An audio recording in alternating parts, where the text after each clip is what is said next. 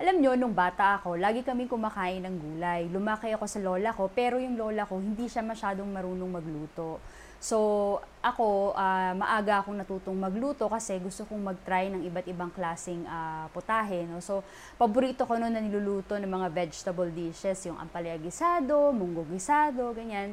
Ngayon, nung nagkaanak na ako, medyo nahirapan kami naturuang kumain ng gulay ang panganay namin. Napaka-ironic, di ba? Usually, ang mga panganay, sila yung mga guinea pigs, di ba? So parang hindi din natin alam bilang mga magulang kung anong ginagawa natin. Basically, nangangapa pa tayo. Actually, nung baby pa siya, lagi ko siyang binibigyan ng mga pureed veggies, ganyan.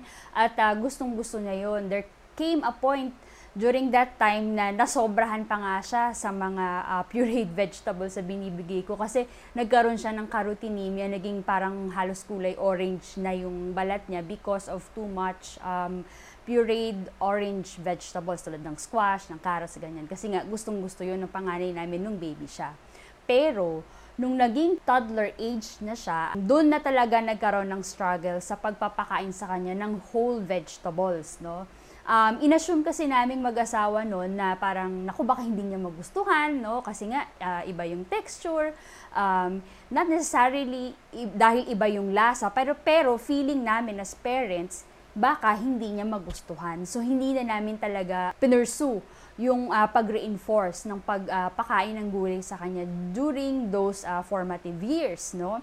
Tapos, lagi rin kasing nakukwento, no, nung husband ko na nung bata siya, meron siyang mga hindi magandang experiences pagdating sa pagkain ng gulay. So, siguro, natatak din yun sa isip nung panganay namin na si Shami na hindi masarap ang pagkain ng gulay. Kaya, medyo laging niyang nire-refuse na kumain ng gulay. So, nagkaroon kami ng agreement. Anong age siya kakain ng gulay? Initially, ang agreement namin ay 6 years old. Tapos, pagdating ng 6 years old, ayaw pa rin niya kumain ng gulay, na-push ng 7 years old. Pagdating ng 7, na-push ng 8, hanggang sa na-push ng 9 years old. So, during those times na tumatawad siya ng tumatawad, actually, ngayon ko na lang din to na-realize kung bakit talaga kami nahirapan is number one, tumatak talaga sa kanya yung mga kwento ng tatay niya tungkol dun sa struggles niya ng pagkain ng gulay nung bata siya. Pero, although kinukwento yon ng tatay niya sa kanya na nagkaroon siya ng struggles, lagi namang may pakabig lagi yung husband ko. Sinasabi niya na, ngayon, paborito ko ng kumain ng gulay kasi nga, alam ko kung anong importance ng vegetables, no, sa diet ng isang tao, ganyan. So, kinukwento niya lagi yon. Second was that, nung mga panahon kasi na yon, medyo naging dependent kami sa helper namin. Yes, I was the one who's planning the meals that will be cooked and prepared for my family, but it was our helper who was preparing the meals for us. So, yung actual preparation ng mga pagkain, which could be a bonding moment for us during that time, medyo hindi nangyari kasi yung helper namin yung naghahanda ng pagkain, tas magagather lang kami sa dining table, ganyan, tas kakain kami nung food na hinanda ng helper namin, pero lagi pa rin merong separate vegetable dish during each mealtime. Pero yun na nga, Shami always refused to eat the vegetable dish during those times na hanggang nag-9 years old siya. Tapos na-notice ko din na during that time na lagi niyang pinupush back yung pagkain ng gulay, na-realize ko din na kami bilang mga magulang, may naging pagkukulang din kami kasi we did not want to take the hassle, no, during those times. Na parang ayaw na naming ma-hassle, na pilitin pa yung anak namin na kumain ng gulay, no. Dinelay na lang namin, lagi nang dinelay. Kasi ang hassle dahil matatagal ang kumain, di ba? Tapos may drama pa yan minsan. So, sabi namin, sige, baka naman magkaroon lang ng bad experience during meal times yung bata. So, might as well, sige, yaan na lang muna, no? I-delay na lang natin. Total, may agreement naman, okay, 9 years old, kakain na siya ng gulay. But, unfortunately, dumating din kasi sa punto na, okay, pa 9 years old na siya, tapos talagang, okay, we have to be strict now, no? Nung 9 years old na siya, na kailangan na talaga siyang pakainin. Pero yun na nga, dahil hindi siya nasanay, dumarating sa punto na parang every single mealtime, meron na kaming drama. And it came to a point na Dahil hindi siya sanay kumain ng gulay, magpapaalam siya kunyari na magsi-CR siya, iihi siya.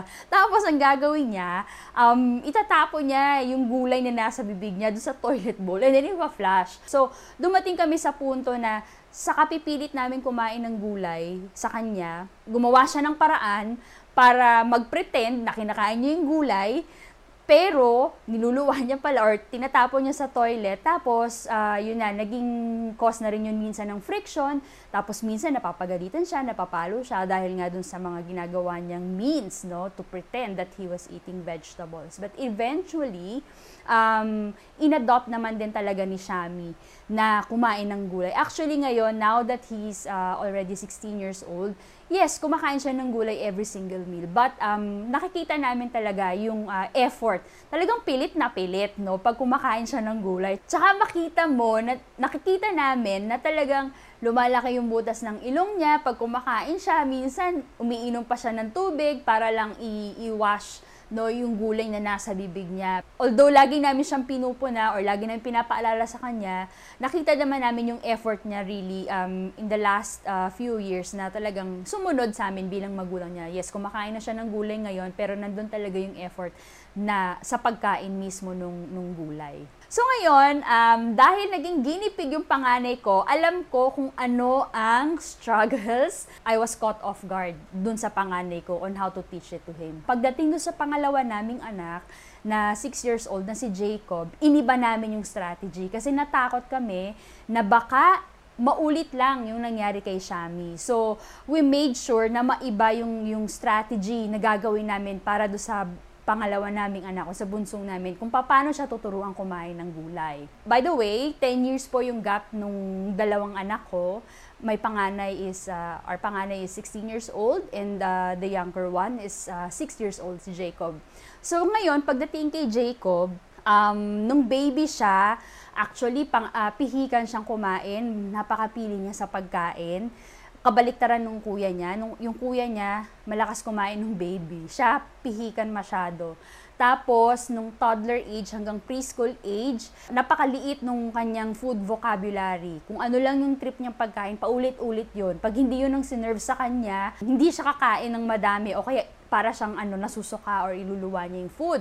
So, ang ginawa namin, imbis naman na hindi siya kumain, magpe-prepare na lang kami ng big batch ng kung ano yung gusto niyang parang mainstay nung kanyang main meal. So, there was a time na naging paborito niya yung sinigang. So, ang gagawin namin is magpe-prepare kami ng big batch ng sinigang na merong onions and tomatoes. So, this time, kami na yung nagpe-prepare kasi simula nung 9 years old si Shami, wala na kaming helper. Which is, that was the time na tinuruan namin siya or pinilit na namin siyang kumain ng gulay.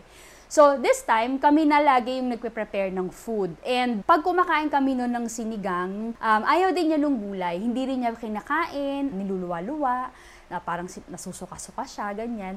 Tapos, dahil nga paborito niya yung sinigang, nilalagyan lang namin lagi ng tomatoes and onions. So, doon kami nag-start. Hinahalo namin sa rice, ganyan. Tapos, in-explain yung husband ko kasi magaling magkwento. So, in-explain sa kanya nung husband ko na yung tomatoes ang nagbibigay ng asim dun sa paborito niyang sinigang.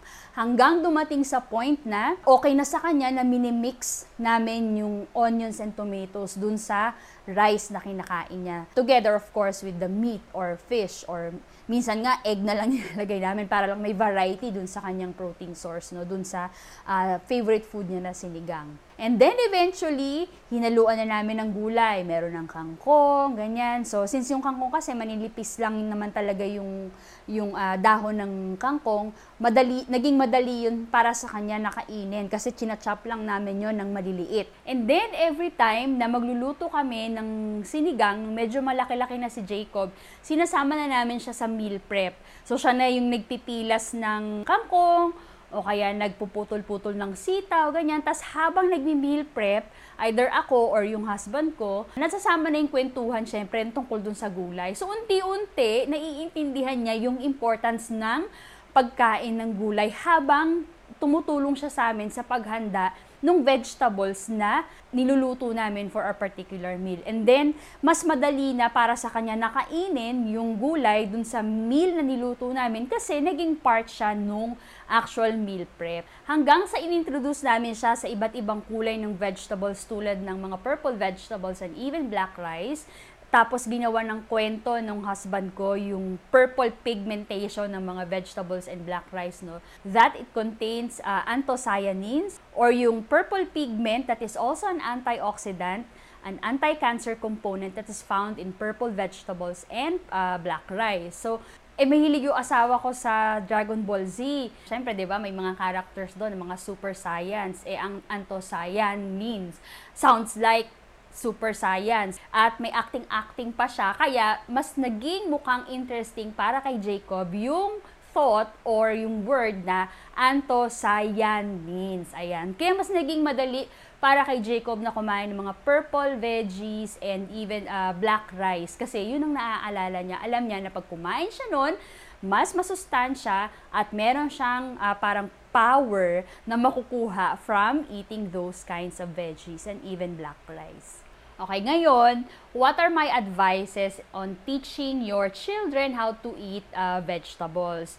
So, these are all based on my personal experience, kung ano yung mga pagkakamali na na-experience ko dun sa panganay namin, tsaka kung paano namin yun kinorek dun sa pangalawa naming anak o sa bunso namin. So, number one, kailangan maging role models tayo bilang mga magulang. Of course, ang hirap naman yatang ituro sa mga anak natin na kumain ng gulay kung tayo mismo bilang magulang ay hindi kumakain ng gulay. Siyempre, if we eat meals together with our children, they will also see kung ano yung kinakain natin at makikita din nila kung talagang yung tinuturo natin sa kanila ay ginagawa ba natin. Number two, parents should not assume that kids don't like vegetables. Dito talaga ako nagkamali nung bata pa si Shami kasi inassume namin na hindi niya magugustuhan yung gulay. Siguro nga dahil nauna yung kwento nung parang negative experiences nung husband ko tungkol sa pagkain niya ng gulay nung bata siya. So si Shami, na-imbibe niya yon, even if hindi naman talaga dahil sa hindi niya nagustuhan yung lasa ng gulay. So dapat hindi natin ina-assume na ganun. Subukan pa rin natin na ipakain sa kanila yung gulay kahit na nag-reject sila or nag-refuse sila sa unang attempt natin. Next, veggies should always be present in most of your meal times. Mas maganda every lunch and dinner. Ngayon, kung meron kayong helper, mas maganda na maging involved pa rin kayo sa meal prep ng pagkain ninyo sa bahay bilang mga magulang. Kung kakayanin ng oras ninyo at mabibigyan ninyo ng panahon, dapat ma-involve din pati yung mga bata. Kung wala naman kayong helpers, definitely ito ay magiging extra effort para sa inyo. Alam ko yung pakiramdam nung magkabilang situation because yun nga, dun sa panganay namin, meron kaming helper na nagpe-prepare ng meals namin, pero dun sa bunso namin, wala na kaming helper. So kami na talaga yung actual na nagpe-prepare ng gulay. So nakita ko yung difference nung involve yung bata dun sa pagmi-meal prep nung veggie-based dish na kakainin during meal times, lalo na for lunch and dinner. So, importante na meron every single meal na vegetable dish, no? Para mas laging nare-reinforce sa bata yung pagkain ng gulay. Next, I should always start teaching your children to eat vegetables as early as you can. Actually, pag marunong na silang umuya, kaya na nilang lumunok na maayos, diba dapat tinuturuan na natin silang kumain ng gulay. Siyempre, pag baby, mga pureed veggies pa yan. Pero as they learn to eat more solid foods or medyo mas malalaking hiwa ng pagkain, yun, binibigyan na dapat natin sila ng mga chopped veggies, no? So, mas nagiging aware dapat sila na yung kinakain nila ay totoong gulay, no? I don't really agree dun sa idea na i-mask or itatago or parang patakas nating binibigay yung gulay para lang mapakain sila ng gulay. For me kasi, parang niloloko natin yung bata eh, na pag ganun yung approach natin. I would rather give it in smaller pieces, but then again, they are aware na meron talagang gulay dun sa kinakain nila. Pwede ihalo mo sa kanin, di ba? Tapos pag sinubo nila yung kanin, nandun yung maliliit na pieces ng gulay. Pero yung sabihin natin na we make an effort to give them a quote-unquote kid-friendly meal, no, na yun nga patakas na na binibigay yung mga vegetables. Ako hindi ako sang-ayon doon. I'd rather be honest with my children and teach them to do it the right way kahit na mas ma-effort, which is yun yung natutunan namin doon sa pangalawa naming anak dahil nakita na namin yung pagkakamali namin doon sa panganay naming anak. Tapos, another thing na nakita ko rin na effective is kapag ginagamitan natin ng acting-acting at saka storytelling, no, yung importance ng pagkain ng vegetables. So, I guess naging mapalad ako na yung asawa ko ay mahilig sa mga anime, no? Tapos mahilig siyang magkwento, ganyan. Tapos napaka-interactive niya kung magkwento sa mga anak namin, ganun. Mahilig kami magkulitan. So, nagagamit namin yung ganong klaseng samahan para i-introduce yung importance ng pagkain ng gulay dun sa bunso naming anak. Mas naging madali, mas naging parang mukhang interesting para sa kanya yung pagkain ng gulay nung hinaluan ng kwento, nung hinaluan ng acting-acting, no? Yung teaching the importance of eating vegetables. So basically, yun ang naging experience namin kung paano mas naging madaling iturong kumain ng gulay dun sa bunso naming anak compared dun sa panganay namin na naging epic fail ako bilang isang dietitian. Well, hindi naman talaga epic fail kasi ngayon kumakain na siya ng gulay. Ayan. So, kung meron kayong mga experiences related sa pagtuturo ng pagkain ng gulay sa inyong mga anak, I would really love to know about it. Please share it to us or share it to me in the comment section. Baka pwede ko rin may apply sa mga anak ko, di ba? At kung meron kayong mga questions, meron kayong suggestions tungkol sa mga topics na gusto nyo pang mapag-usapan dito, please paki-type lang or pakilagay lang sa comment section. Thank you!